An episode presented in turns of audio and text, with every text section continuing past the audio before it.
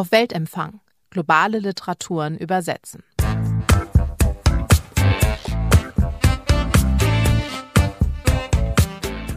Herzlich willkommen zu einer weiteren besonderen Folge von Auf Weltempfang. Am 7. November 2023 hat in Frankfurt in der schönen Autorenbuchhandlung Marx Co. ein Weltempfängerquartett stattgefunden und wir haben vier Titel an dem Abend diskutiert, die alle auf dem aktuellen Weltempfänger stehen und damit auch die 60. Ausgabe des Weltempfängers gefeiert.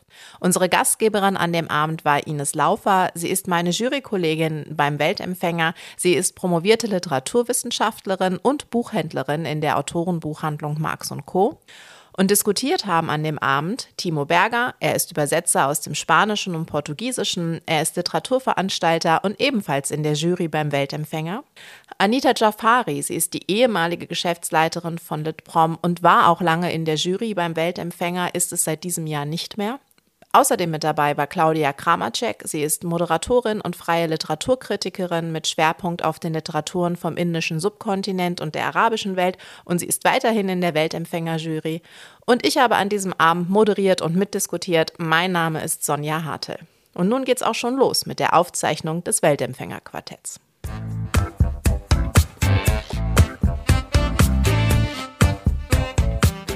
Ja, vielen Dank, äh, Ines, für diese allgemeine Begrüßung. Und bevor wir uns auf die Bücher stürzen, würde ich noch mal ein paar Fragen hier in die Runde werfen, die so ein bisschen unsere Arbeit als Jury des Weltempfängers beleuchten. Und zwar, ähm, Ines hat es schon gesagt, Anita, du warst eine der Mitinitiatoren des Weltempfängers. Wie ist es damals überhaupt dazu gekommen?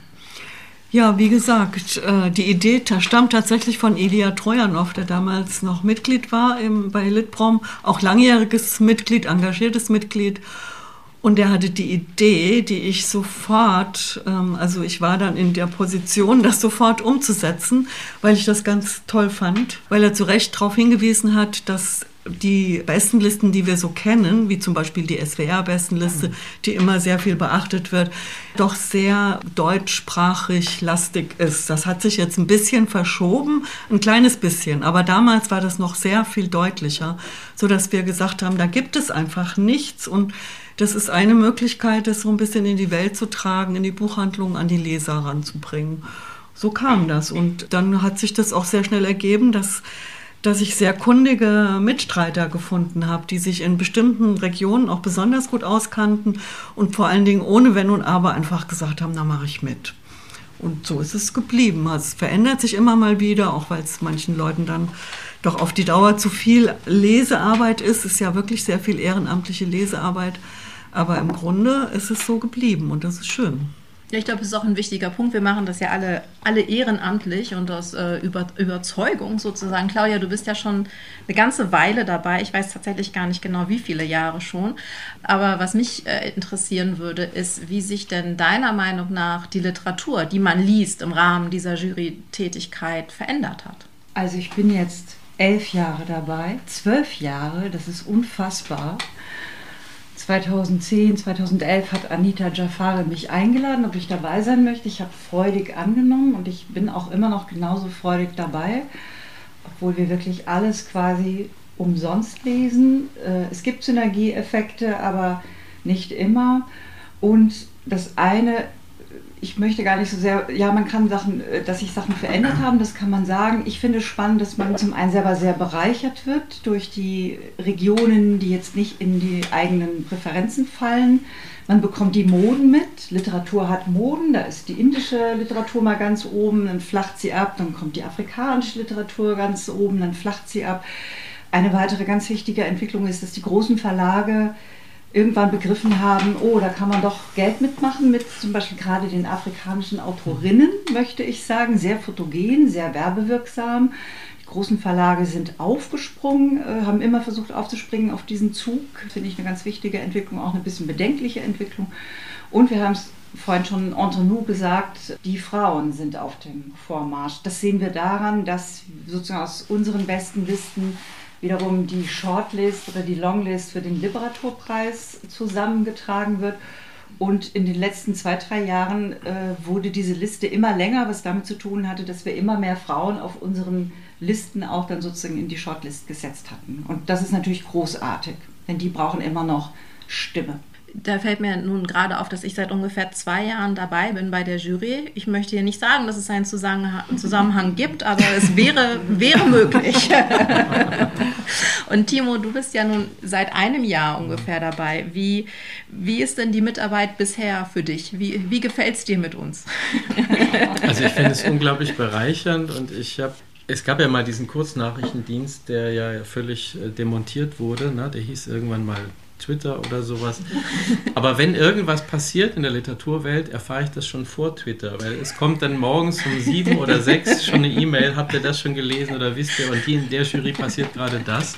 Insofern ist das wirklich ein sehr, sehr bereicherndes und natürlich auch diese ganzen qualifizierten Lesetipps, ne? weil das eine sind die Bücher, die einem zugeschickt werden und die stöhnende Briefträgerin in den vierten Stock schleppt, ja, und dann die Nachbarn sind auch schon alle genervt davon. Aber es kommen ja dann immer die, diese tollen Mails von euch. Brauchst du nicht lesen, lies lieber das. Ne? Und das, äh, das bereichert wirklich den Horizont. Äh, und äh, natürlich kann das auch nachvollziehen. Es gibt bestimmte Moden. Also wir hatten jetzt ganz viele Flüchtlingsgeschichten.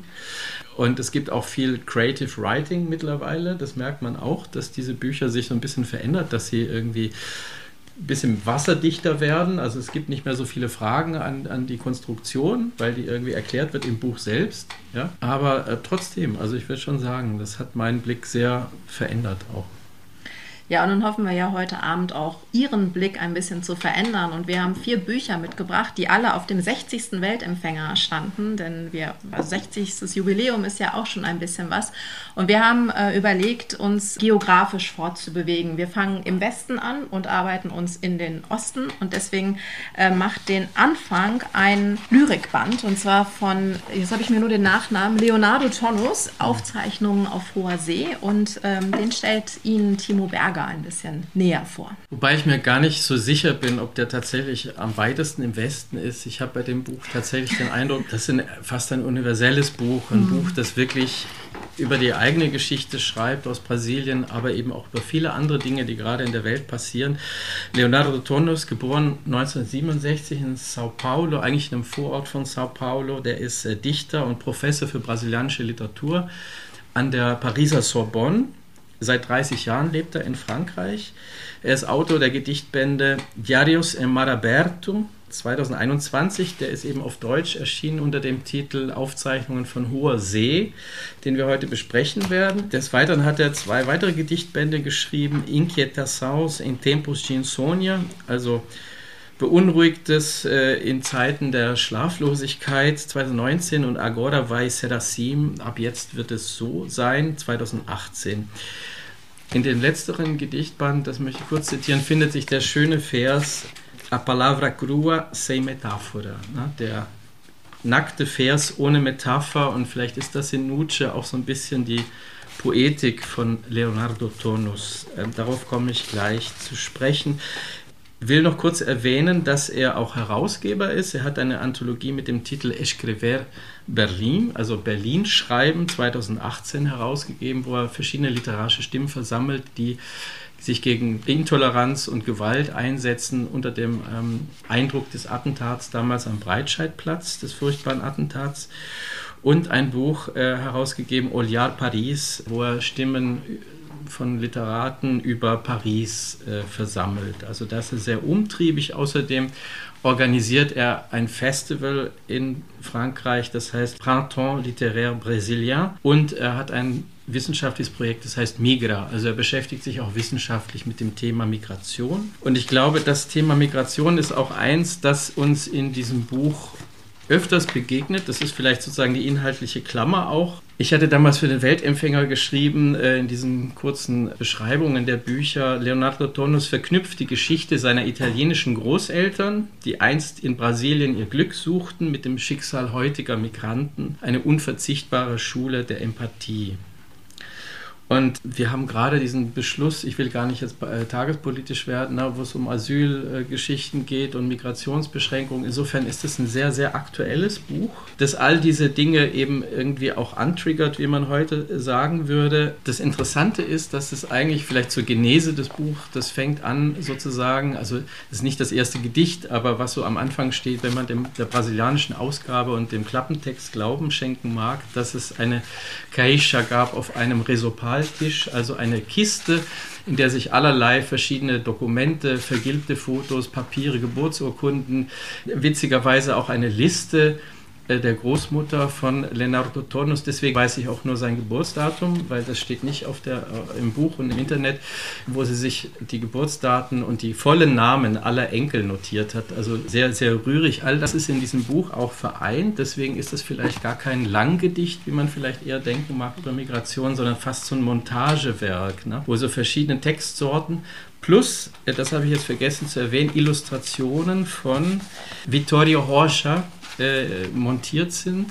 Bisschen freiere Illustrationen, die jetzt nicht so unbedingt die Themen des Gedichts aufnehmen, aber trotzdem diesen ganzen Text und Kontext äh, sehr schön ergänzen.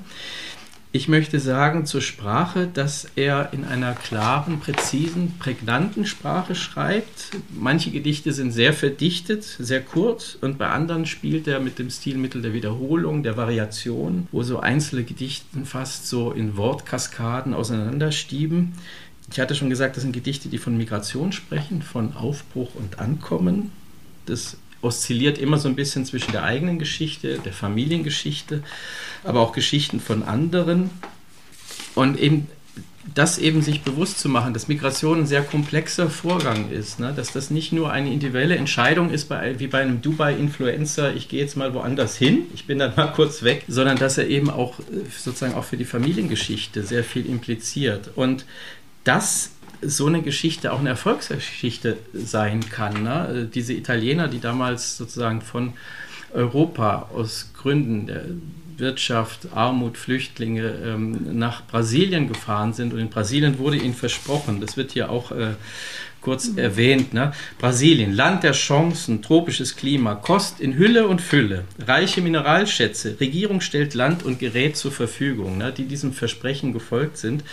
In der dritten Generation, Leonardo Tonus ist erfolgreicher Professor an der Sorbonne. Also er ist aber wieder Migration der ersten Generation. Also es geht so hin und her und das finde ich, das reflektiert er auch alles in seinem Buch. Es gibt Geschichten über seine Sehnsucht nach Brasilien, wenn er in Paris durch die Straßen äh, spaziert, aber er sieht natürlich auch Sachen aus der Trump-Ära, Kinder an der mexikanischen Grenze in Käfige gesperrt sind und wie sich ein Polizist ganz despektierlich darüber äußert. Er sieht tatsächlich auch aktuelle Fluchtbewegung Mittelmeer. Es gibt ein furchtbar, furchtbares Gedicht, also furchtbar im Sinne von, äh, es geht wirklich an die Nieren über das Ertrinken. Bei all dem ist er aber nie voyeuristisch und ich glaube, es ist wirklich ein zutiefst humanistisches, äh, ein zutiefst humanistisches Verständnis von Welt, das aus diesen Texten spricht.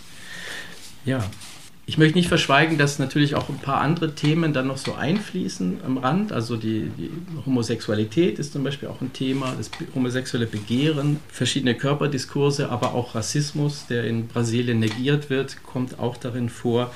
Insofern ist es auf jeden Fall ein sehr eindrucksvoller Gedichtband und ich würde auch sagen, das ist auch ein Gedichtband, der eben wegen seiner klaren und, und zugänglichen Sprache auch jetzt nicht was ist, was nur LyrikleserInnen lesen sollten.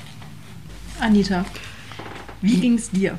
Ja, mir ging es insofern, also das ist ein Buch, das hätte ich jetzt von mir aus nicht gefunden und das ist ja auch wieder ein Hinweis darauf, wie wichtig der Weltempfänger ist, denn ich bin in der, aus der Jury in diesem Jahr ausgeschieden, weil irgendwann muss man auch mal Schluss machen. Und äh, ich bin insofern, habe ich nur ein einziges Buch schon vorher mitgelesen, die anderen habe ich jetzt erst neu entdeckt über die Liste tatsächlich. Also wie alle anderen Leserinnen auch.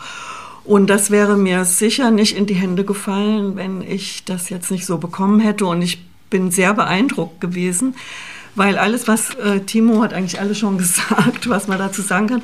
Mich hat gerade diese, diese Form, der, äh, diese Mischform auch beeindruckt, dass da immer Schnipsel sind, entweder aus der eigenen Familie oder auch Zeitungsausschnitte oder eben kreist zwar einerseits um seine eigene Herkunft und auch Migrationsgeschichte, gleichzeitig nimmt er die ganze Migration eigentlich insgesamt ins Visier und macht es deutlich, ich finde es auch ein bisschen traurig und melancholisch, mhm. weil durch diese Verdichtung eben und die Konzentration auf das Thema Migration letztendlich und auch der weite Blick auf die verschiedenen Arten und Weisen der Migration ist es viel, aber durch dieses aufgelockerte, die aufgelockerte Form, entweder mal eine kurze oder auch vielleicht so ein kleiner fast ein Aphorismus, äh, kann man sagen.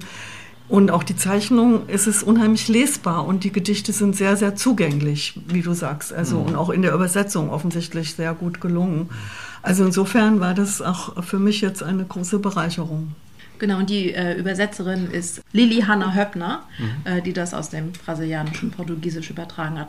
Claudia, wie hast, wie hast du es gelesen? Ich mochte diesen Gedichtband auch sehr, nicht nur, weil ich sehr gerne Lyrik lese und ich habe dieses Buch jetzt auch nochmal, wie alle Bücher, nochmal wieder gelesen und ich finde auch unglaublich gelungen, man merkt, oder andersrum gesagt, man merkt den Philosophen, mhm. der da schreibt, ähm, und zwar daran, dass es ihm wirklich unglaublich gut gelungen ist, immer auf eine Metaebene zu gehen und dann gleichzeitig wieder ganz entlang an konkreten Beispielen klar zu machen, was es bedeutet, Migrant zu sein. Und ich würde sogar noch weitergehen. Das eine ist tatsächlich diese Stränge, die ihr beide schon beschrieben habt, also dass er einerseits die eigene Migrationsgeschichte oder die Migrationsgeschichte der eigenen Familie widerspiegelt, dass er dann ausgreift bis äh, in die Gegenzeit mhm. Bolsonaro, die Identitätspolitik, ähm, all die furchtbare Identitätspolitik, die jetzt an der Tagesordnung ist, dass er äh, zum Zeit des Schreibens äh, blickt in das Amerika von Trump, wo der Zaun zu Mexiko gezogen wird, auch ein schrecklicher Nationalismus und ein Identitätsdiskurs. Mir scheint aber, dass er fast noch weiter geht und uns eigentlich sagen will, wir sind alle auf dem Weg hm. Und dass sozusagen dieses Unterwegssein, also das Fremdsein, das einander Fremdsein, eine Art Conditio Humana ist. Und das finde ich sehr ergreifend an hm. diesem Band. Es gibt ein Gedicht, äh, es gibt sehr traurige Gedichte, hm. sehr ergreifende, wie eben dieses Gedicht Die vielen Arten des Ertrinkens. Und es gibt ein Gedicht, wo ich dachte, da ist das so in Nutsche, also sozusagen seine, seine, seine Poetologie des Schreibens, aber auch seine Poetologie eines wirklich übergreifenden Humanismus und das heißt, ein merkwürdiger Titel eigentlich, der abnehmende Mond gebiert Bisonkälber, wenn ich morgen dämmere. Und dann heißt es, das Unbekannte lieben dafür, dass es unbekannt ist. Alle Unbekannten lieben dafür, dass sie einfach und unvollständig unsere Leben anerkennen, die nicht, Klammer auf, an, Klammer zu, erkannt werden. Und das ist für mich das, was ich mitnehme aus diesem Band, mhm. dass wir eigentlich alle auf dem Weg sind. Ähm, also den Fremden sozusagen als Urgestein des Menschseins. Man muss auch sagen, dieser Verlag ist ein ganz kleiner Verlag. Wir müssen wirklich, finde ich, auch oder dürfen auch über die Gestaltung dieses Buches ja. sprechen. Mhm. Hagebutte Verlag, ein neuer Verlag. Mir war der auch völlig unbekannt ja, zur Lektüre. Hat sogar schon den äh, Bayerischen Verlagsprämie gewonnen und das Buch ist auf der Liste der zehn besten Independent-Bücher Bayerns gelandet. Oh, also zu Recht. insofern ja. Es ist wunderbares hm. Papier. Das, ja. Die Typografie ist entsprechend, es gibt so Haiku-artige Gedichte mhm. und dann löst sich auch die Typografie auf auf den Seiten. Ähm, es gibt gestürzte Zeilen, dann muss man so lesen. Und insofern wogt dieses ganze Buch. Also man mhm. geht in Wellen und Wogen mit und trotz dieses sehr schweren, ernsten Themas ist das ein unglaublich luftiger Band. Das muss man schon mhm. auch sagen. Nicht, dass alle jetzt denken, oh Gott, das lese ich nicht. nee, und die haben das wirklich, also von der Gestaltung muss ich sagen, ähm, also die Texte sind alle gleich, sie sind alle gleich drin. Übersetzung würde ich so ein bisschen, war ich nicht ganz, also ich habe, es ist so eine gute Lesehilfe, man kommt wirklich rein, es geht nichts verloren auf jeden Fall, aber manchmal spielt er natürlich auch das ein Wort, also Mundo, zum Beispiel Welt, steht bei ihm immer hinten am, äh, äh an der, an der, am Versende und das wurde in der Übersetzung nicht respektiert zum Beispiel, weil es wahrscheinlich schwer wäre, da hätte man mehr in die Nachdichtung gehen müssen mhm. wahrscheinlich. Aber die Gestaltung hat sich wahnsinnig verändert auch, also es gibt so ein paar, wenn man im Original schaut, Sachen, die sind wie Prosa gesetzt, wahrscheinlich weil der, der, der Satz, der Grafiker wollte nicht so viele Umbruchzeichen da reinmachen, weil der, die Zeile länger ist. Und das haben die dann eben mit diesen gestürzten Zeilen ja, aufgelöst. Die haben quasi sozusagen die Intention des Dichters eigentlich erst in der Übersetzung realisiert. Und auch im Original haben die auch Seiten gespart und haben diese ganzen Schnipsel, was weiß ich, Zitate von Bolsonaro, von Trump, irgendwelche Gesetzestexte, haben die so als Fußnoten mehr oder weniger gesetzt mhm. oder haben irgendeine italienischen Sache. Und das haben die hier dann auf eigene Seiten gesetzt. Ja. Und dadurch hat es natürlich wirklich viel mehr mhm. Luft und bereichert das Ganze viel mehr. Insofern muss ja. ich sagen, großes Lob für die Gestaltung auf mhm. jeden Fall. Ja. Und überhaupt, dass so ein Band hier in Deutschland erscheint, was ja wirklich, also es erscheinen sehr, sehr wenige brasilianische Gedichtbände leider. Und diese äh, Lyrikszene ist auch sehr, sehr dynamisch und reichhaltig. Mhm. Und ähm, die Sprache ist ja im Grunde genommen auch nicht so weit weg vom Spanischen. Ähm, mittlerweile die, zweit, die, die größte Sprache an Muttersprachlern auf der Welt und Portugiesisch, glaube ich, die dritte inzwischen, ähm, wenn man das äh, anschaut. Insofern, ja, muss ich sagen, das ist toll, dass dieser Verlag sich. Äh, ich glaube, das ist schon das zweite brasilianische Buch, was sie machen. Und sie arbeiten gerade, wie ich erfahren habe, eine Anthologie brasilianischer Lyrik. Mhm. Ja. Was ich bei der, bei der Gestaltung einfach auch sehr schön finde, weil das heißt ja nun mal Aufzeichnungen auf hoher See mhm. und da muss ich ja schon an so eine Art Notizbuch denken mhm. und das passt. Es ist ein sehr fancy äh, ja. Notizbuch wegen des Papiers und sowas alles, aber alleine auch die, die Schriftart, das ist ja mhm. so eine Schreibmaschinenschrift ja, ja. Ähm, und man kann sich tatsächlich vorstellen, dass da hat jemand Dinge eingeklebt und sowas alles, ohne dass es eine billige. Optik bekommt. Ich finde, das ist das von der Gestaltung her das schönste mhm. Buch, das wir heute Abend haben. Und um auch noch äh, ein, ein bisschen mehr dieses Buch zu preisen. Ich bin überhaupt gar keine Lyrikleserin. Ich lese nur die Bücher, von denen jemand sagt, guck dir das mal an. Und ich finde, es ist auch ein sehr, es ist sehr erzählende Lyrik. Mhm. Also das äh, ist jetzt nichts, wo, also nicht, nicht alles, aber es gibt mhm. genügend, genügend erzählende Lyrik, dass ich dieses Buch einfach auch sehr gerne äh, gelesen habe, sagen wir es mal mhm. so. Aber auch eben diese Aphorismen oder philosophische Reflexionen sind ja. auch drin insofern. Ja, genau. Ich würde jetzt auch noch mal eins, also eine ganz kurze Stelle, wo ich vielleicht auch so eine Spur von Wut oder, also es ist eben nicht nur traurig oder melancholisch, sondern auch ein bisschen, ja, wütend vielleicht zu viel gesagt, aber doch kritisch. Also Horizont meine Oriente. Für Geschriebenes, das nicht toleriert, sondern aufnimmt. Toleranz ist kein Recht, sondern ein Gefallen, der im vorbestimmten Raum und vorbestimmter Zeit gewährt wird. Ich lebe nicht von Gefallen und mein Geschriebenes noch weniger. Das ist also ein Plädoyer eigentlich, finde ich, hm. für, also, oder ein Hinterfragen von diesem Begriff tolerant. Wir sind ja alle Toleranz, aber er will nicht nur toleriert werden, es ist mehr. Und das finde ich ähm, auch irgendwie ganz bezeichnend. Ein anderes Beispiel ist auch noch, dass aber mittendrin eben ein, ein ekliger Spruch von Bolsonaro kommt. Äh, wenn Ihr Sohn anfängt, tuckig zu werden, muss er mal ordentlich durchgeprügelt werden und er wird sein Verhalten ändern. Das ist eine Aussage von Bolsonaro. Das, da steht auch noch das brasilianische Original mhm. dabei. Das ist manchmal äh, ist brasilianisch dabei, manchmal nicht. Und es ist nachgewiesen, woraus, das, äh, woraus er das hat. Und solche Einsprengsel gibt es da auch immer, die auch dieses, vielleicht das traurig-melancholische auch immer wieder brechen. Mhm. So. Also äh, einhellige Begeisterung für das erste Buch. Ich fürchte, das wird nicht so weitergehen. Vielleicht so. aber schon. Dann äh, würde ich jetzt mal weitermachen mit dem, mit dem zweiten Buch. Das ist von äh, C.A. Davids, Hoffnung und Revolution. Das ist äh, das Buch, das ich vorstelle. Claudia hält es einmal hoch. C.A. Davids ist eine südafrikanische Autorin. Sie wurde 1971 dort geboren. Sie hat kreatives Schreiben studiert, aber auch noch Wirtschaftswissenschaften und Marketing, also noch was Anständiges dazu. Das Ganze in Kapstadt und sie ist äh, Schriftstellerin und Kulturschaffende.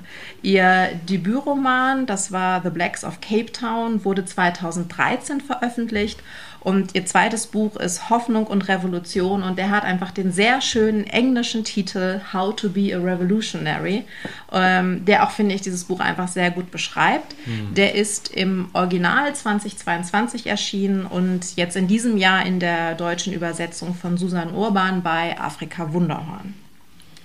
Und es ist gar nicht so leicht zu erzählen, worum es in dem Buch geht. Und wir hatten uns auch wirklich vorgenommen, nicht so viel Inhalt nachzuerzählen. Aber ich muss jetzt ein bisschen Inhalt äh, nacherzählen tatsächlich, denn wir fangen an mit Beth. Beth ist südafrikanische Diplomatin in Shanghai. Und sie trifft dort auf ihren Nachbarn Huang Zhao, von dem sie glaubt, sie hört ihn jede Nacht in seiner Wohnung tippen. Aber als er dann eines Tages vor ihrer Tür steht, weil er ein englisches Wort von ihr wissen will, streitet er das ganz energisch ab. Und das Wort, das er sucht, das ist irgendwas so in die Richtung von traurig. Und ein paar Wochen später einigen sich, sie sich darauf, dass er das Wort melancholisch gesucht hat. Und das Wort beschreibt auch die Atmosphäre dieses Buchs mhm. wirklich sehr gut.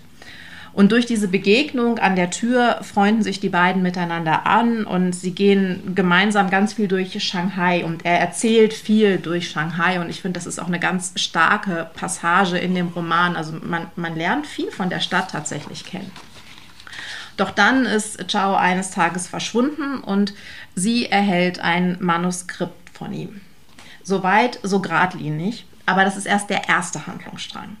Denn es gibt noch drei weitere. Und zwar ist Beth in Shanghai, weil ihre Ehe zerbrochen ist und sie braucht ein bisschen Abstand von ihrem Mann. Und während sie also da in Shanghai alleine sitzt, fängt sie an, sich an ihre Teenagerjahre zu erinnern. Das ist die zweite Handlungsebene.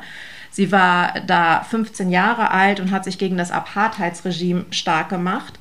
Und damals ist ihre beste Freundin verschwunden. Es ist ihr etwas zugestoßen. Es erklärt sich dann im Verlauf des Romans, was das eigentlich ist. Dann äh, gibt es eine dritte Handlungsebene und das sind äh, Briefe, fiktionalisierte Briefe, die der US-amerikanische Schriftsteller Langston Hughes mit einem südafrikanischen Schriftsteller ausgetauscht hat. Und in denen erzählt er nun, wie er als Schwarzer in Shanghai während der kommunistischen Revolution 33 war, wie es in den USA in den 1950er Jahren ist, in der McCarthy-Ära. Und das ist so ein Briefaustausch.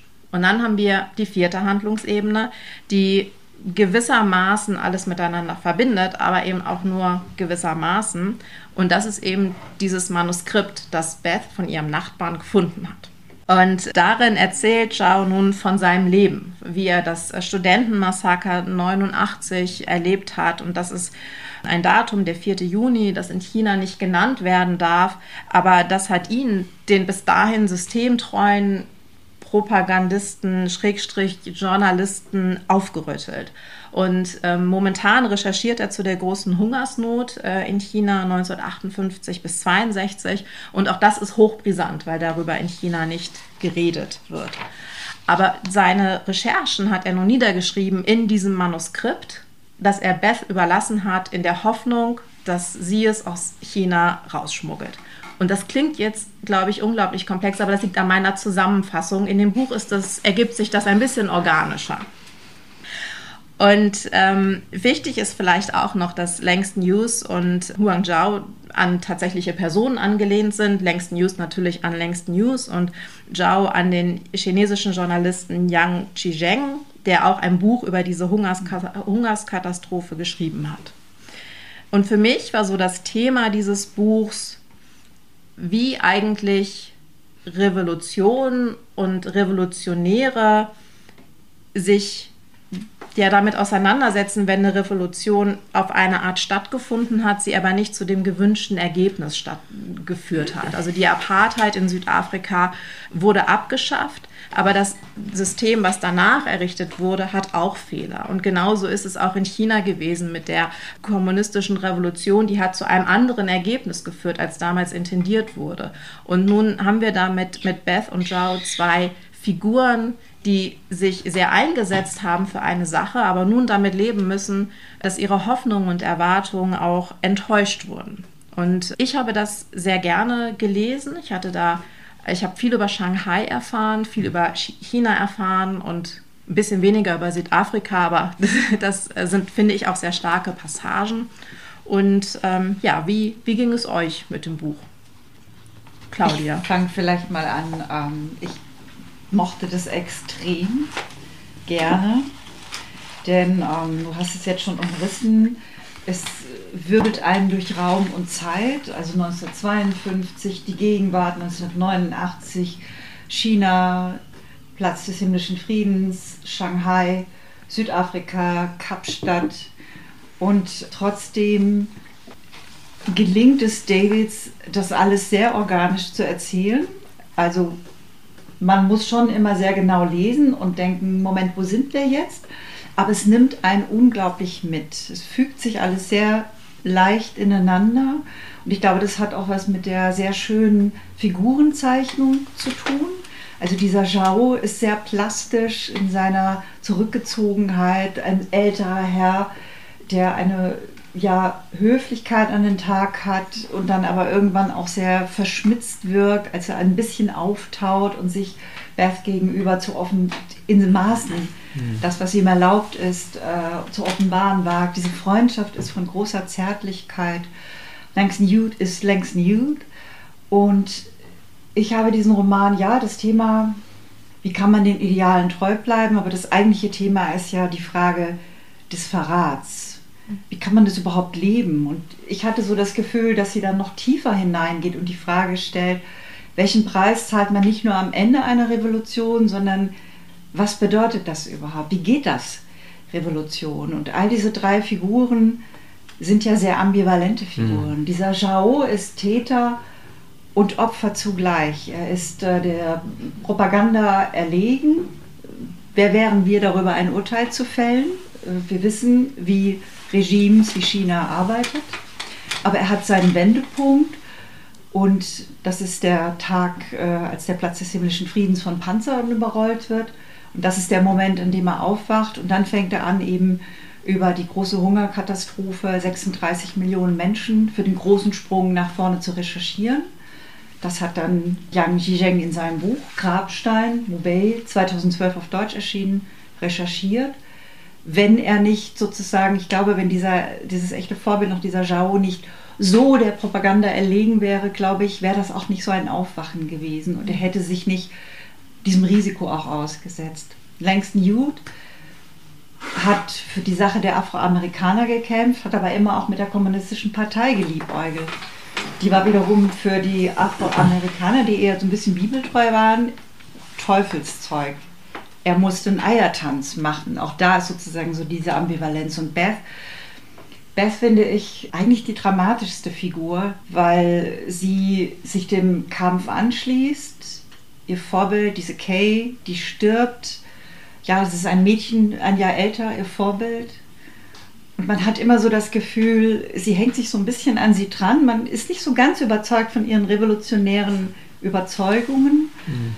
Ähm, und ich hatte so das Gefühl, ja, sie ist diejenige, die mit den meisten Fragezeichen zurückbleibt. So viel erstmal von mir zu diesem Buch.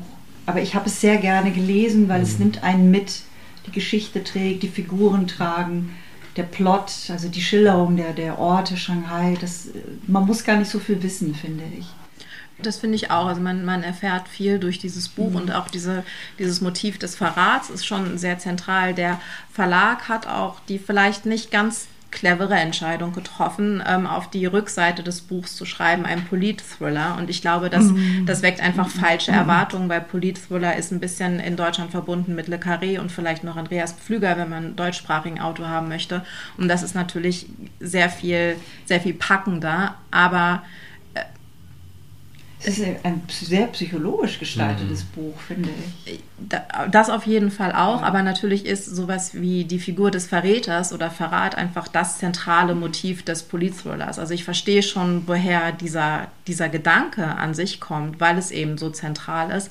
Ich glaube nur, es weckt, hat schon falsche Erwartungen mhm. geweckt. Bei dir auch, Timo? Ich glaube, du hast es wahrscheinlich nur deshalb gelesen, weil der Thriller drauf stand. Ja, stimmt. Nein, also ich habe das, also ich war, also all das, was ihr sagt, stimmt natürlich. Ich habe noch mich sehr gefreut, dass eben so eine Art Süd-Süd-Geschichte da erzählt wird, was mhm. eben sehr selten passiert. Und es gab ja auch diese Verbindung in dieser revolutionären Zeit, dass man eben gesagt hat, wir müssen nicht nur uns befreien, also die Afroamerikaner, mhm. wir müssen auch die Inder befreien, wir müssen auch die Chinesen befreien. Wir haben diese kolonial, das koloniale Regime überall in der Welt Und dann fing auch noch diese McCarthy-Zeit an. Insofern hat das Buch sehr viele Verbindungen gestiftet. Und ich habe, glaube ich, bei keinem dieser Bücher irgendwie so lange dann im Internet noch danach gesucht, was war, wer war dieser Schriftsteller, was war die Begegnung, was ist fiktiv, was ist nicht fiktiv, weil das ist sozusagen dieser Schriftwechsel ist ja fiktiv, diesen Gesprächspartner gibt es nicht. Ne? Und andere Sachen sind dann wieder. Richard Drive gibt es. Den gibt es, aber, aber die Briefe, die Briefe gibt es nicht, Aber genau. den südafrikanischen Schriftsteller, an den äh, Es gibt auch, es gibt auch den gibt es. Briefwechsel, aber es Es ist ein gibt- anderer Aber es ist ein anderer Briefwechsel. Briefwechsel, genau. Und der Langston News ist auch nicht, also der Roman Langston News ist auch nicht genau der nicht Langston genau. News. Das ist so ein bisschen verschoben. Bei einer Sache habe ich allerdings ein bisschen ein Fragezeichen. Es wird so eine Szene geschildert, wie auf dem Platz, des himmlisch, äh, dem Platz am Tor des himmlischen Friedens eine Frau vom Panzer überfahren wird. Und ich weiß nicht, wie sehr die Chinesen mein Internet kontrollieren. Also wenn ich lese, ist es in den Straßen herum passiert tatsächlich solche bestialischen Morde, aber nicht auf dem Platz an sich weil da sozusagen so eine Art Verhandlungslösung dann gab, wo die dann abzogen. Aber diese die Schlachtereien waren nicht direkt am Platz und da gibt es so eine Stelle, wo man denn, wo er so rumläuft und das wirklich sieht, ja, Also- weil er hat die Frau vorher mal gesehen und dann sieht er plötzlich das Gesicht zertrümmert. Also ich erinnere mich noch. Also es gab ich, diese Szene, wo er, so- wo einer so äh, Ja. vor dem Panzer steht. Ich erinnere mich auch noch an Fotos, dass das auch auf dem Platz des himmlischen Friedens geschehen ist und dort die Demonstranten, die dort saßen, wirklich von Panzern überrollt worden sind. Ich halte das also insofern leider für ein realistisches Detail. Es Okay. ist ein bisschen stark es ist sehr stark. Ne? Sehr Also stark ausgemalt. Ja, ja, ist- Ja, was gar nicht nötig wäre. Weil der, äh, er ist ja einer, der auch zweifelt und als er sich auf diese Recherchetour macht, was die große Hungersnot betrifft, das betrifft ja seine ureigenste Familie. er sucht seine Mutter, die ist verschwunden, die gibt's nicht mehr. Er geht in das Dorf in, und erfährt also brutale Dinge, die in dieser Zeit möchte man sich gar nicht ausmalen, was da alles passiert ist in dieser Hungersnot. Also er ist ganz persönlich betroffen und reflektiert ja eigentlich vorher auch schon seine Rolle als Journalist dass er eben gemerkt hat, er war auf der falschen Seite und ähm, hat einen Lernprozess, macht er.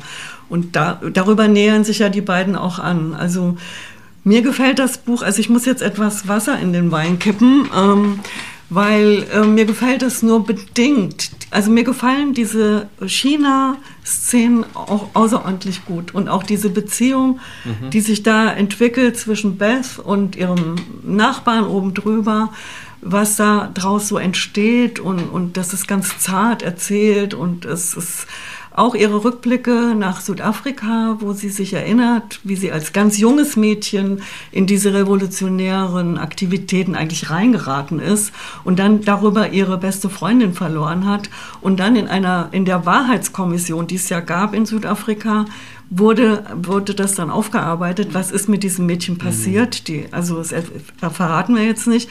Und das ist alles sehr berührend, weil sie sich plötzlich damit nochmal konfrontiert sieht, auch in, in der Rückschau und denkt, was, was habe ich, da habe ich mich ja was zu Schulden kommen lassen, etc. Also das finde ich alles schön. Ich finde es nur ähm, etwas überfrachtet. Und zwar äh, weiß ich wirklich, beim, vielleicht könnt ihr mir das erklären, was dieser längsten Jungs da zu suchen hat. Es ist mir schlichtweg zu viel. Der Stoff ist ja schon so reichlich. Also äh, es ist China, es ist diese Kritik an China, es ist, es ist die eigene Auseinandersetzung des Journalisten mit seinem Tun und dann diese furchtbare Erkenntnis über die Hungersnot und seine Familie. Ja. Es ist so, sie als Diplomatin, der ihrem Mann ja vorwirft, das war ein Streitpunkt in dieser Ehe, dass sie jetzt in den diplomatischen Dienst gegangen ist, also Staatsdienerin geworden ist in in der neuen Gesellschaft. Er ist revolutionär geblieben, ja. Das, da kommen die nicht mehr klar miteinander. Deswegen hat sie ja den Job auch überhaupt bekommen in China als Diplomatin und setzt sich dauernd da, also da ist schon so viel Stoff drin, da bräuchte ich einfach diesen Dichter und den fiktiven Briefwechsel mit afrikanischen Autoren nicht auch noch, ganz ja, ehrlich. Aber, also, aber, aber, aber, also ich habe das auch, ich habe auch, bin auch gestolpert, aber so im Nachhinein finde ich schon, das ist interessant, weil das sozusagen die Vorgeschichte auch dieser ganzen chinesischen, also wie es überhaupt mit China dazu kam, der Hungersnot und was weiß ich, da wird eben diese koloniale Situation beschrieben, ne, die da vorher herrschte, wo ganz viele verschiedene Mächte da ihren Teil von China okkupiert haben und in Shanghai die ganzen Geheimdienste unterwegs waren ich verstehe, man kann das überfrachtet sehen, aber es hat doch nochmal so eine Ebene irgendwie auch der, der so eine Archäologie mhm. der Situation, ja. die dann später da ist und eben diese Sache, warum, das wussten wir ja nicht oder ich wusste das gar nicht, na, was haben denn Südafrika und China für eine Beziehung na, und was gibt es da für intellektuelle Pfade von dem einen Land zum anderen, das fand ich eben auch sehr interessant. Und in der Gegenwart, was ich auch noch sehr interessant fand, ich gerade letztes Jahr war der schöne Roman von Lucy Fricke, die Diplomatin, wo auch immer in diesem Milieu äh, äh, Dinge erzählt werden, fand ich eben auch sehr schön, diese Momente, wo diese Südafrikanerin, die vielleicht doch ein bisschen direkter auch veranlagt ist und eben halt noch diesen revolutionären Geist sieht und manchmal so einen Widerspruch auch gerne machen möchte und dann der Chinese, der doch dann ihr immer irgendwie zu verstehen gibt, dass man bestimmte Dinge auf eine bestimmte Weise bespricht oder nicht bespricht oder durch andere Zeichen vermittelt, dass man versteht, was der andere meint, aber nicht ähm, und eigentlich sie als Diplomatin müsste das ja vollkommen beherrschen, aber da dann doch so wie so ein Elefant im Porzellanladen manchmal sich benimmt. Also das fand ich eine sehr schöne Ironie, die dann auch da wieder reinkommt. Ne? Ja, und auch noch zu längsten News. Mir ging es tatsächlich am Anfang genauso wie dir, Anita. Ich dachte, ach, warum machst du das? Man braucht ihn nicht. Ich habe mich auch wirklich gefragt, was macht er da? Und dann habe ich so ein bisschen angefangen, mich einzulesen in längsten News und die kommunistische Partei. Und er hat sein Leben lang mit den, mit den Zielen der kommunistischen Partei geliebäugelt, aber er wusste, das würde ihn in den USA ruinieren und zwar von zwei Seiten. Also zum einen hat man ja diese aufziehende McCarthy-Ära, aber auch alle Vereine, die sich für ähm, Bürgerrechte eingesetzt haben, haben sich ganz klar distanziert von der kommunistischen Partei und für mich hatte das dann, hat es dann noch so eine Note reingebracht, ähm, wo es eben auch um wieder Ideale geht oder um Träume mhm. geht. Inwieweit kann man die vertreten und wer kann sich überhaupt leisten, so komplett dafür einzutreten. Aber letztlich würde ich auch sagen, dieser, dieser ganze Handlungsstrang fügt dem Buch vielleicht noch so eine Nuance hinzu, aber wirklich, wirklich gebraucht hätte es nicht, mhm. meiner Meinung nach. Ich finde, dadurch wird es verkopft.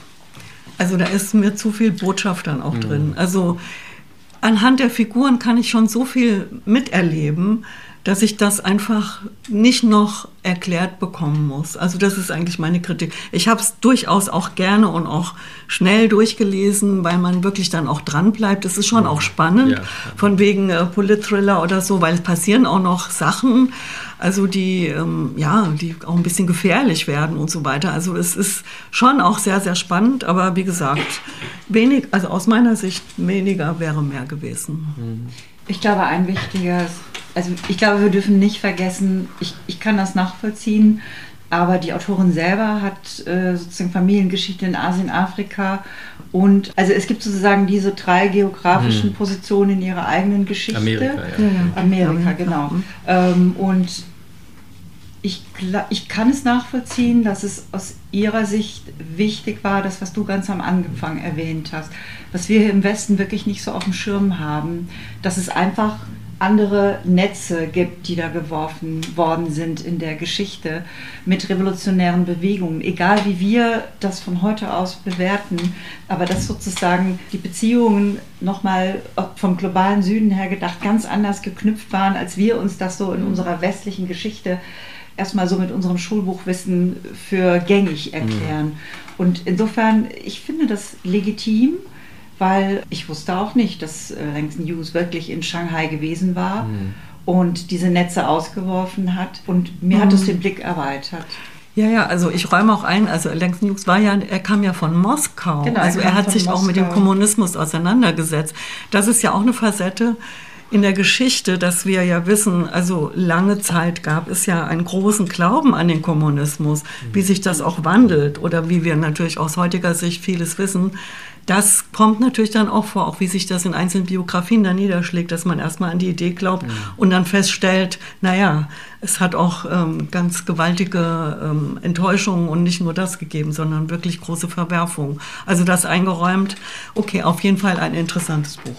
Und ähm, noch, noch eine äh, abschließende Bemerkung. Sarah Davids hat tatsächlich darüber geschrieben, wie sie den Briefwechsel gefunden hat von Langston Hughes mit, den, äh, mit dem südafrikanischen Autor und was das für sie letztlich bedeutet hat. Und ich glaube, das hat auch ein bisschen dazu beigetragen, dass es, dass es in, den, in das Buch Eingang gefunden hat. Hm. Sie ist ja sehr kritisch gegenüber Südafrika. Ne? Also es ist keine Autorin, die sagt, ja, Südafrika hat das alles total prima gemeistert, sondern schon auch ihr Debütband, der hoffentlich dann auch ähm, übersetzt werden wird, nimmt ja eine kritische Position zu der Aufarbeitung äh, von Südafrika mit der eigenen brutalen Geschichte auch im Blick. Ja, dann machen wir doch weiter mit dem dritten Buch. Wir haben ja jetzt erst quasi Halbzeit und wir machen weiter mit einem Buch eines, ach, das, das erklärt Claudia, mit äh, Feurat Alani, Der Geschmack von Aprikoseneis. Ja, ich bin Ines sehr dankbar, was sie ganz zu Eingang gesagt hat, denn das Thema hat mich in den letzten Wochen sehr umgetrieben. Was kann Literatur, was darf Literatur was soll Literatur? Wozu ist sie da? Was kann sie im Idealfall? Und ähm, ich muss sagen, für mich ist immer noch eigentlich das Wichtigste der Literaturen, die wir hier lesen und die ich seit 20 Jahren lese, ähm, dass sie Türen öffnen kann. In Welten, die uns fremd sind, in Welten, die wir nur aus den Nachrichten kennen und dann meist nur als Headlines und das heißt meistens nur in Klischees und auch mit einem negativen Beigeschmack. Und eine solche Tür öffnet uns Ferhat Alani mit seinem Buch Der Geschmack von Aprikoseneis. Im Untertitel heißt es Le Parfum d'Irak, also das heißt mhm. der Parfüm, das Parfüm von Irak. Alani 1980 in Paris zur Welt gekommen von irakischen Eltern. Der Vater musste 72 als Oppositioneller oder hat in weiser Voraussicht 72 den Irak verlassen. Alani also kam 1980 in Paris zur Welt, ist in Nanterre, einem Vorort von Paris, aufgewachsen und reist 1989, hm, kurz nach dem Ende des ersten Irakkrieg, Iran-Irak zur Erinnerung, in den Irak lernt dann das erste Mal das Land kennen. Er ist neun Jahre alt. Er lernt seine Familie kennen. Die Familie lebt zum Teil in Bagdad, ein anderer Familienteil lebt in Fallujah. Er lebt dort oder verbringt einen sehr unbeschwerten Sommer, der eben gekennzeichnet ist vom Geschmack von Aprikoseneis und von den Gerüchen des Irak. Und wir alle wissen, wie es mit Kindheitserinnerungen und Kindheitsgeschmacks Nerven ist, die bleiben ein Leben lang, die gehen ganz tief in die DNA. Er wird nach diesem ersten Sommer noch mehrere Male in den Irak fahren. Er wird älter und das Land verändert sich. Er reist 1992 zurück, nachdem das Embargo über den Irak verhängt worden ist. 1995 mit seinem Vater, der dann erstmals wieder zurück kann, weil Saddam Hussein den Oppositionellen erstmalig wieder erlaubt, in das Land zurückzukehren. Und zuletzt reist er, und da ist er schon Journalist 2003 in den Irak im Gefolge von 9-11, als mit dem Vorwand der Massenvernichtung Bomben auf Bagdad dann gefallen sind, amerikanische Bomben. Ferhat Alani hat von diesem ersten Reise an seine Familie kennengelernt und es ist sehr berührend, finde ich, in diesem Buch, dass er wirklich deutlich macht, dass der Irak von diesem ersten, von dieser ersten Reise an, als er neun ist, wirklich ein Teil seiner Heimat ist, seine Familie ist. Und er fährt insofern mit immer bangeren Gefühlen zurück in den Irak. Das Land verändert sich, ähm, das muss man nicht erläutern. Der Krieg verändert das Land dramatisch. Diese große Politik, die blitzt natürlich immer wieder durch, die ist äh, da, aber die ist nicht im Vordergrund dieses Buches. Im Vordergrund ist tatsächlich oder sind die Menschen, seine Familienangehörigen, die er begleitet, der Alltag, den er schildert und in den er uns mit hineinnimmt durch ganz kleine Momentaufnahmen. Wir sind sehr nah dran, ohne irgendeinen Voyeurismus. Und das führt dazu, dass wir dieses Land plötzlich durch eine ganz andere, durch ganz andere Augen sehen als die, die uns die Nachrichten äh, nah, nahebringen können. Das Besondere ist, was ist das für ein Roman? Keine Graphic Novel. Es ist auch kein normaler Roman. Es ist, ja, es gibt Illustrationen, ganz großartig, ganz großartige Illustrationen, sehr flächig, fast wie Linolschnitte, äh, mal farbig, aber immer gedeckt, dann schwarz-weiß. Das Besondere ist, wir haben dieses Buch als einen Twitter-Roman bezeichnet. Warum Twitter? Es besteht aus 1000 mal 140 Zeichen langen Kleinstabschnitten. Ich möchte noch nicht mal sagen Kapiteln. Die sind auch durchnummeriert. Und 140 Zeichen, das ist die Länge einer Twitter-Nachricht, deswegen Twitter-Roman, ein Roman in Twitter oder getwitterten Kapiteln.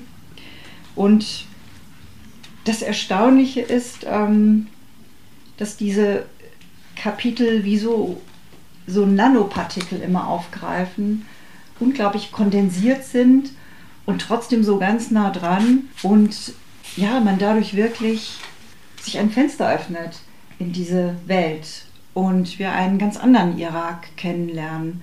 Ich möchte es erstmal so stehen lassen, bevor ich dann vielleicht noch mal später was sage. Ähm, sozusagen, ich ja erstmal so weit und dann möchte ich noch weiteres dazu sagen. Aber ich würde erstmal, ja, weil sonst rede ich jetzt so lange. Sonst rede ich so lange. Ja, aber ich habe mich gefragt, also im Original sind es immer 140 Zeichen, weil in der, in der Übersetzung. Du hast das wirklich gezählt. Nee, nee, ich, ich habe nicht gezählt, aber manchmal sind vier Zeichen, manchmal drei. Ja. Aber das ist ja auch nicht wichtig, glaube ich. Ich glaube, die Geste zählt. Also man hat wirklich den Eindruck, also ich dachte auch, als ich das gelesen habe mit Twitter-Roman, ich habe das werde ich nie lesen, das ist ganz furchtbar sowas. Aber es funktioniert einfach, weil das ist so immer so ein Atemzug, den man nimmt, man liest so ein Dings und dann geht es immer weiter. Und was ich halt, äh, du sagtest schon nicht voyeuristisch, das stimmt. Also man lernt sehr viel über den Irak, mhm. den es, wie am Schluss gesagt wird, den Irak, den es so nicht mehr gibt, weil das Land wirklich zerstört ist, zersplittert in die verschiedenen Ethnien und vom einstigen Reichtum, Wohlstand der Mittelschicht ist, ist mhm. pulverisiert oder im Ausland. Aber ähm, das ist sozusagen diese Education sentimentale und aber auch dieses, äh, ne, er nähert sich seiner Familie im Irak an und lernt diese ganzen Beziehungen und wie man miteinander umgeht, das lernt er alles. Und es ist so dieses langsame Vorantasten des Fragenden, ne, was dann sich später das Kind versteht natürlich verschiedene Dinge nicht, genauso wie wir Leser, aber wir werden mitgenommen. Und am Schluss denkt man fast, das wäre Fallujah wäre Heidelberg oder sowas. Ne? Man, das kommt einem sehr vertraut vor plötzlich und gleichzeitig übersetzt sich das dann auch, und das wäre vielleicht auch eine Frage, ne? wie ist das Buch überhaupt entstanden? Wird der dann folgerichtig auch Journalist, wo er im mhm. Grunde genommen diese Fragen, das Fragende, das Beobachtende, das Teilnehmende auch fortsetzt. Äh, wisst ihr, wie dieses Buch entstanden ist? Also er hat auch als Journalist natürlich gearbeitet für diverse wichtige französische Medien, war teilweise der einzige Europäer, der im mhm. Irak noch genau. berichtet hat unter schwierigen Bedingungen, ähm, äh, auch immer tatsächlich in manchen, wenn man, wenn man das jetzt biografisch dann auch einordnet, teilweise fast auch vom Tod bedroht, ja, von verschiedenen, nicht nur von den Amerikanern, denen mal irgendwie die, die Waffe losgeht, sondern eben auch von den diversen islamistischen. Truppen, äh, äh, Geheimdiensten. Wie ist das Buch entstanden? Hast du davon was? Mhm, dazu kann ich nichts sagen, denn äh, ich habe ich hab mir ehrlich gesagt die gleiche Frage gestellt. Ähm, ab, ab, welchem Punkt hat er angefangen zu schreiben? Mhm. Denn das deckt ja einen unglaublich langen mhm. Zeitraum ja. ab, wo man hat nie das Gefühl, also man hat das Gefühl, es ist so in einem Stück geschrieben, mhm. was auch die Kunstfertigkeit ist. Und trotzdem wirkt das auch wiederum nicht künstlich, dass man denkt, ja, also das kann ja jetzt irgendwie auch nicht sein. Ich, ich sage es vielleicht jetzt, äh, weil ich habe es jetzt nochmal gelesen und ich muss sagen, ich war völlig verblüfft, dass ich es jetzt nochmal gelesen habe, denn es hat einen völlig anderen Charakter für mich bekommen, mhm. auch sozusagen mit der Folie im Hintergrund des, des aktuellen Krieges jetzt zwischen Israel und Gaza. Und ich hatte das Gefühl, habe ich vor drei Monaten ein anderes Buch gelesen. Das hat sich wirklich verändert. Und ich fand jetzt so bemerkenswert an diesem Buch, dass es einerseits wirklich uns den Irak sozusagen als, als nahe bringt, die Kultur ohne Schleier, also ohne, Ver, ohne Verherrlichung, ohne Weichzeichner, schon sehr klar, sehr nüchtern und trotzdem voller Zärtlichkeit. Er, er verherrlicht nichts, er verheimlicht auch nichts. Was ich aber toll fand, ist, dass man wirklich verstehen kann, wie jemand, der mit zwei Kulturen groß wird, wie er, geboren in Paris, aufgewachsen eigentlich als Franzose, aber eben irakische Eltern, wie er sich immer stärker mit dem Irak identifiziert, was natürlich etwas mit diesem wachsenden Verlust, mit dieser Trauer um dieses Land zu tun hat. Und die nächste Schicht ist, und die fand ich unglaublich stark jetzt, denn es gibt ja solche Bücher schon. Wir haben von äh, Riyad Satuf, Der Araber von mhm. morgen, eine, auch eine Graphic Novel, die jetzt in mehreren Bänden erschienen ist. Wir haben von Marjan Satrapi äh, Metropolis über den Iran. Alles Kindheitsgeschichten von Menschen, die so zwischen zwei Kulturen stehen. Sowas wie hier habe ich bis dato mhm. nicht gelesen. Mhm. Ich fand jetzt so unglaublich, wie er auch mir nochmal verständlich gemacht hat, was passiert, wenn ein Land in ein Vakuum gesetzt wird und wie sich das Land sozusagen völlig kippt und mhm. aus diesem Vakuum eine, eine Radikalisierung entsteht, die es so nicht gab. Und das ist wirklich eine Tragik, so wie er es hier schildert. Mhm. Und ähm, das macht er ohne großen politischen Diskurs, wirklich sozusagen nur aus dieser Nahsicht heraus, mhm. indem er das an seiner eigenen Familie auch zeigt, wie die Glaubenskriege, also wie die Schiiten und die Sunniten plötzlich in der Familie auch zum Tragen kommen, etc. pp. Und das fand ich so groß, muss ich sagen. So, jetzt halte ich mal auf. Ja, ich finde es auch. Also ähm, es ist ganz toll. Und mir geht es eigentlich ähnlich, dass ich erstmal so ein bisschen, wenn so, ja, experimentelle Formen oder so gefunden werden, dann denke ich erstmal, Moment mal. Aber in dem Fall finde ich, das ist die einzig wirkliche fast. Er schreibt eine, das ist auch eine Art Sachbuch tatsächlich. Mhm. Es ist eine Autobiografie. Und zwar schreibt er ganz linear von der Kindheit bis heute. Er ist äh, als Kind äh, mit seinen Eltern das erste Mal oder ist da zu seinen Verwandten gekommen und ist heute Journalist, der das Land ganz anders bereist mit Möglichkeiten, die er hat, dadurch das alles noch besser kennenzulernen und zu beschreiben und findet tatsächlich eine Form, die es uns möglich macht, ihm zu folgen. Das ist die Kunst. Denn wenn das jetzt einfach so erzählend geschrieben wäre und dann und dann und dann, linear erzählt, dann hätte, hätte man irgendwann wahrscheinlich die Lust verloren. Mhm weil es, der Irak ist ehrlich gesagt auch ein Stück weit wieder weg von uns. Also es ist, es ist ja die ganze Geschichte, als, als die Amerikaner da einmarschiert sind. Was wir lernen ohne Anstrengung, einfach zum Beispiel, was es für ein Quatsch ist, was es für ein verdammter Blödsinn ist, wenn ähm, ein Land sich einbildet, irgendwo einmarschieren zu können und irgendwas da zu verändern. Es hat ja nicht funktioniert mhm. und das wird ganz deutlich. Und gleichzeitig ja, wie Claudia schon gesagt hat, ist er nähert sich über seine Familie. Natürlich ist sie riesengroß, also auch was da alles passiert, deswegen auch der Geschmack von Ap Aprikoseneis. Das Erste, was er erinnert, ist, dass er da Aprikoseneis bekommen hat, als er das erste Mal da war als Kind. Und das zieht sich auch so ein bisschen durch. Ja? Also es gibt auch diese wunderschönen Momente in der mhm. Familie und wie unterschiedlich das mhm. ist in Bagdad oder eben auf dem Land ja. etc., in Fallujah. All das äh, wird in diesen kleinst nee, wie man das nennen soll, weiß ich auch nicht. Mhm. Kapitelchen, ja. Es geht fast anthropologisch vor, finde ich. Mhm. Ja, also es ist, ähm, die, also ich bewundere einfach, äh, dass er diese Form gefunden hat, mhm. über sich selbst zu reden und dabei was zu transportieren. Mhm. Und das völlig unaufgeregt und völlig ohne unnötige Dramatisierung. Also das, ähm, ja.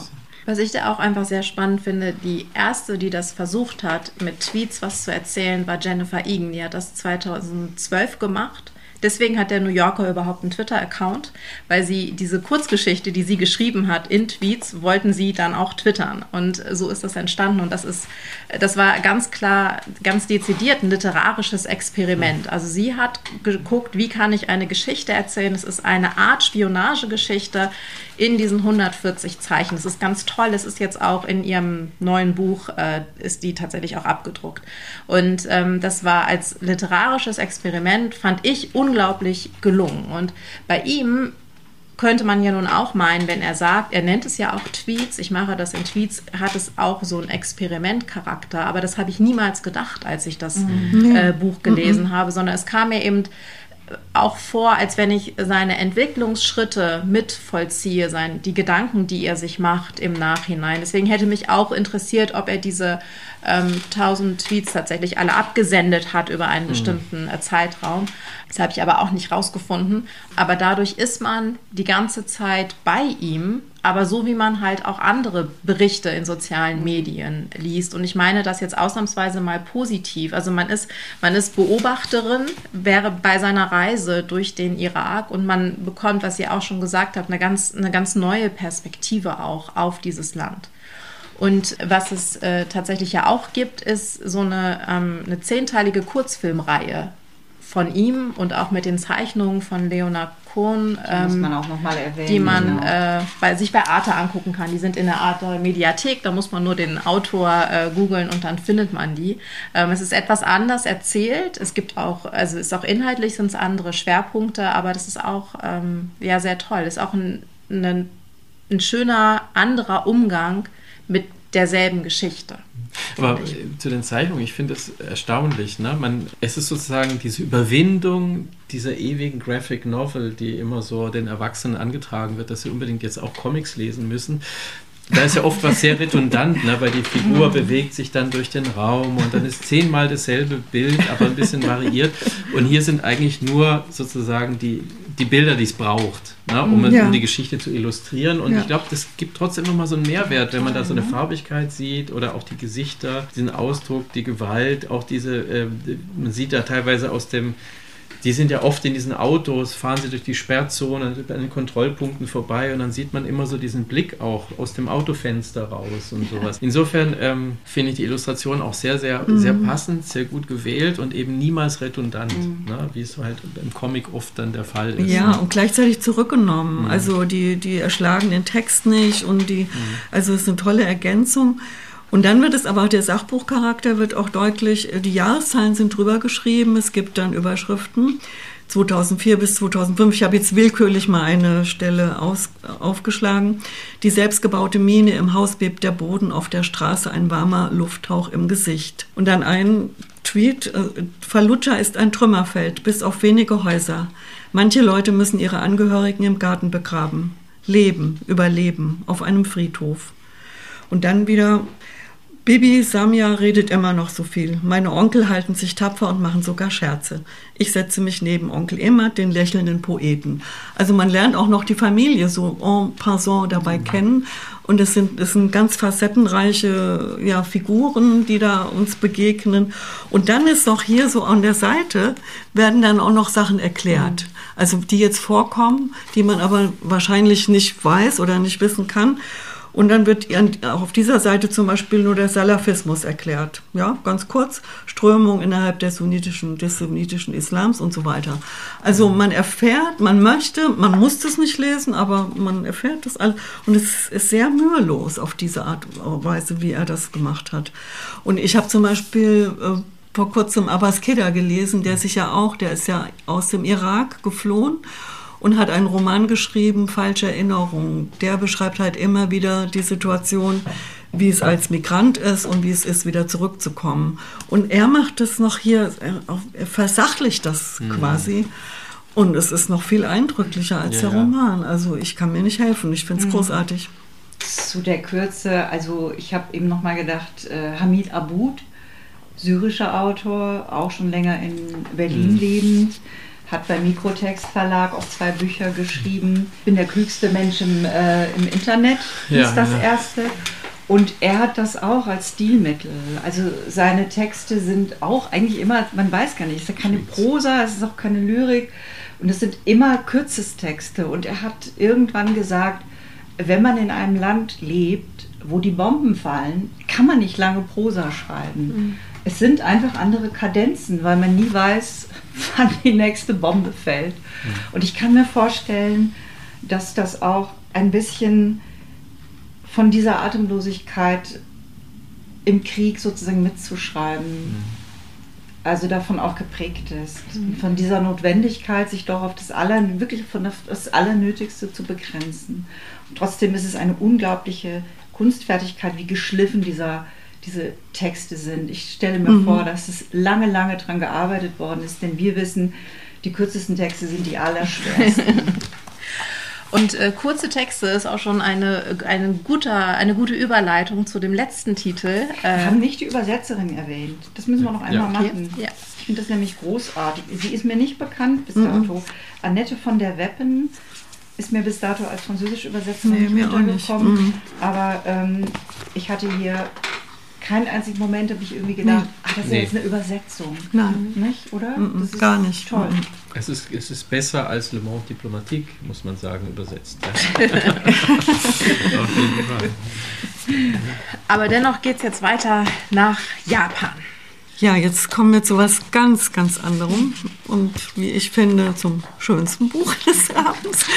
Ähm, ja, das ist ähm, eine Japanerin, der Roman heißt Räume des Lichts von Yuko Tsushima. Die ist 1947 geboren und leider schon 2016 mit 68 Jahren gestorben. Das ist eine Neuübersetzung, wobei ich auch in dem Fall nicht weiß, es heißt Neuübersetzung, aber meines Wissens ist das überhaupt noch nie übersetzt worden. Es heißt nur Neuübersetzung, weil es im Original schon 1979 erschienen ist. Und deswegen ist es eine Wiederentdeckung und äh, übersetzt von Nora Bierich. Ich könnte mir auch vorstellen, dass vielleicht da auch Übersetzer ihre Hand im Spiel haben, wenn solche Wiederentdeckungen gemacht werden. Denn 1979 ist eine ganze Weile her. Und trotzdem äh, fand man das Buch so wichtig, dass man es dann doch äh, jetzt auch auf Deutsch gebracht hat. Die Autorin ist in Japan eine Berühmtheit. Sie hat über 35 Werke veröffentlicht sich auch politisch engagiert zu, zu Atomkraft, zu allen möglichen Themen, immer wieder zu Wort gemeldet. Und sie ist die Tochter eines ebenfalls berühmten Schriftstellers, ähm, der muss ich nochmal nachgucken. Die Japanisch-Kenner, die wissen das, aber äh, der heißt Osamu Dazai, der, wie Katharina Borchardt äh, uns in einer Rezension gesagt hat, überhaupt einer der ersten war, der etwas westlich geschrieben hat und zum Beispiel die Ich-Perspektive eingebracht hat. Das war neu, also ein moderner Schriftsteller, ihr Vater, und sie hat das fortgeführt und ähm, hat wohl sehr viel an ihrem eigenen Leben entlang geschrieben, also sehr viel autobiografisch, aber nichtsdestotrotz ähm, sehr, sehr gut. Sie wird sogar, also in den ganzen Kritiken und so, wird sie mit Virginia Woolf verglichen oder Clarice Lispector als eine wichtige Vorläuferin auch der vielen weiblichen Autoren, die wir jetzt heutzutage haben, aber die eben ja, wichtige Vorarbeit geleistet haben. 79 ist ja wirklich schon eine ganze Weile her, auch was das weibliche Schreiben betrifft. Und äh, was ich noch anmerken möchte, ist, mir fällt einfach auf, dass es unglaublich viele Wiederentdeckungen gibt. Also sehr viel, und zwar in allen, aus allen möglichen Kulturen. Nicht nur deutschsprachige äh, Autorinnen und Autoren, sondern auch äh, aus aller Welt. Ja, gibt es, findet man plötzlich all diese wichtigen Stimmen, die es schon gab und die vergessen worden sind und jetzt uns offensichtlich was zu sagen haben. Denn ich glaube, es ist nicht nur betriebswirtschaftlich bedingt, dass sie jetzt mhm. ausgegraben werden, sondern das, die werden auch rezipiert. Also man merkt es bei der Lektüre, es geht uns nach wie vor was an oder es unterscheidet sich gar nicht so wichtig oder es, es wurde geschrieben, was halt sich dann später anders entwickelt hat, aber die Voraussetzung dafür ist. In diesem Buch geht es ganz einfach. Äh, es ist eine ganz einfache Geschichte, also im Gegensatz zu den ganz hochkomplexen Südafrika, China und so weiter. Wir sind in Japan, in Tokio. Und es geht um ein Jahr äh, im Leben einer alleinerziehenden Mutter. Ihr Mann, also eine ganz junge Frau, ihr Mann hat sie verlassen, als das Kind so drei Jahre alt war, überraschend verlassen. Sie hat damit nicht gerechnet. Aber es handelt sich eh hier um einen Taugenichts, der überhaupt keine große Unterstützung war. Also sie hat eigentlich den Lebensunterhalt auch bestritten. Der führt sich aber weiter als Bestimmer auf. Also er ähm, interveniert immer wieder und, und mischt sich ein in ihr Leben. Zum Beispiel muss sie ja dann eine eigene Wohnung suchen mit ihrem Kind, weil er sich getrennt hat. Und dabei begleitet er sie aber und mischt sich immer wieder ein und sagt ihr, sie soll doch die Wohnung nehmen und ist doch viel besser und die ist doch nicht zu teuer, das kannst du dir doch irgendwie leisten und so, ohne dass er selber irgendwas dazu beisteuert. Also Und auch den Anspruch auf seine Tochter reklamiert er genau dann, wenn es ihm in den Sinn kommt, wenn es ihm in den Kram passt, dann gerät er sich irgendwie als treusorgender Vater, aber eigentlich kann sie auf ihn nicht mehr zählen. Das passiert ihr. Jetzt steht sie da als alleine mit dem Kind. Und das Wichtigste bei ihrer Wohnung, das erklärt auch den Titel, bei ihrer Wohnungssuche ist, sie braucht Licht. Also die Wohnung muss bezahlbar sein, klar, aber sie braucht auch ganz viel Licht und sie findet eine Wohnung, die von allen vier Seiten Licht hat, Fenster und sogar eine Dachterrasse und da haben sie dann auch ihre Freude. Aber die Freude wird natürlich getrübt, weil der Alltag ist schwierig und das erzählt sie in einer ganz einfachen, lakonischen fast Sprache, wie mühsam das eigentlich alles ist, wenn man sich mit unfreundlichen Nachbarn, Vermietern rumschlägt, mit den Anforderungen an ihrem Arbeitsplatz. Sie muss pünktlich sein, sie muss pünktlich in der, in der, im Kindergarten ankommen. Und wie sie versucht, eine liebende und fürsorgliche Mutter zu sein und dabei immer wieder scheitert mit den Ermahnungen der Erzieherin in der Kindertagesstätte zurechtkommen, aus, mit ihrem Drang aus dem extrem erschöpfenden Alltag auszubrechen, einfach mal loszugehen und sich auch volllaufen zu lassen. Also sie macht unmögliche Dinge. Deswegen ist sie erzählt so ein quasi langweiliges Leben einer alleinerziehenden Mutter, aber das ist hochdramatisch und auch sehr spannend. Ja, ab und zu reicht sie und dann geht sie einfach raus und geht in die nächste Bar und lässt sich wirklich volllaufen und irgendwann fällt ihr ein, oh wow, da ist ja noch mein Kind zu Hause, vielleicht sollte ich doch mal wieder zurückgehen. Also sie macht so schon so ein paar Eskapaden. Also es setzt sich halt immer damit auseinander. Sie muss natürlich auch ihrer Einsamkeit entkommen, ne? mal eine Freundin einladen und so weiter. Also es ist irgendwie, gleichzeitig ist sie natürlich auch eine äh, sehr treusorgende Mutter, aber auch eine entsetzlich genervte Mutter. Ähm, also es gibt eine Szene, wo dieses Kind immer wieder weint und ins Bett macht und sie kommt nicht zum Schlafen, weil das Kind hört nicht auf zu weinen und sie wünscht ihr wirklich den Tod an den Hals. Und gleichzeitig äh, gibt es dann Traumsequenzen, wo sie dann in ganz poetischen Bildern sich alles Mögliche vorstellt und ähm, dann aufwacht und stellt fest, ihr Kind lebt und wie schön das ist. Und also all das und sie, sie, die Autorin mutet ihrer Figur eine Menge zu. Also richtig und auch die bösesten Gedanken gleichzeitig, also eigentlich alle Ambivalenzen, die so eine Frau haben kann und die auf dem Weg sagt, sich selbst, ein selbstbestimmtes Leben äh, aufzubauen. Sie weiß, auf ihren Typen da kann sie sowieso nicht zählen, also ist kein großer Verlust, wenn man so will. Zu ihrer Mutter will sie nicht zurückziehen, weil sie will ja selbstständig werden. Sie ist ja eine junge Frau. Also all das. Und das äh, erzählt sie aber so fast gleich in seinem gleichbleibenden Ton. Erzählt, erzählt, erzählt, erzählt. Und dramatisiert nichts unnötig. Und das das macht es eigentlich so umso eindringlicher. Genau diese einfache Sprache. Dass man wirklich manchmal die Luft anhält und denkt, um Gottes Willen, was passiert jetzt mit den beiden? Und es gibt dann auch immer wieder Szenen und dabei spielt immer das Licht auch so eine Rolle und das möchte, da möchte ich auch gar nicht so viel davon verraten, aber auf jeden Fall haben die beiden auch eine Dachterrasse, die sie sehr genießen, da gucken sie dann immer runter und dann passieren auch Dinge, die auch dieses Licht irgendwann auch verschatten. Also so viel mehr möchte ich dazu gar nicht verraten, aber es gibt auch ganz zärtliche Momente oder schöne, wo sie dann zum Beispiel mit äh, ihrer Tochter zusammen Wunderkerzen abbrennt und wie sie das beschreibt, wie diese Wunderkerzen, sie machen einen kleinen Wettbewerb, wem fällt es zuerst runter, der Tropfen. Das sind alles wunderschöne Bilder, die sie macht und immer wieder ist das Licht und Schatten spielt eine Rolle. Deswegen ja, vielleicht noch ein Moment, weil ich das vorhin so flapsig gesagt habe mit dem Tod, dass sie denkt, Mensch, dieses Kind, das geht mir so auf die Nerven, ich kann nicht mehr, ja.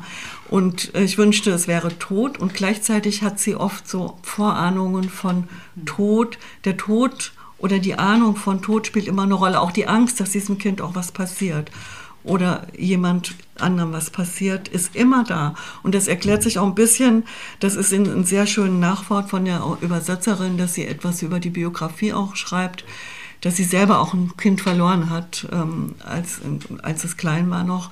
Also das, das ist unten drunter ist auch immer da so eine leichte Todesahnung und einfach der Versuch, mit diesem Leben klarzukommen. Mhm. Und das Besondere finde ich schon, dass das 79 geschrieben mhm. ist und wir so viel damit anfangen können heute, immer noch. Ja.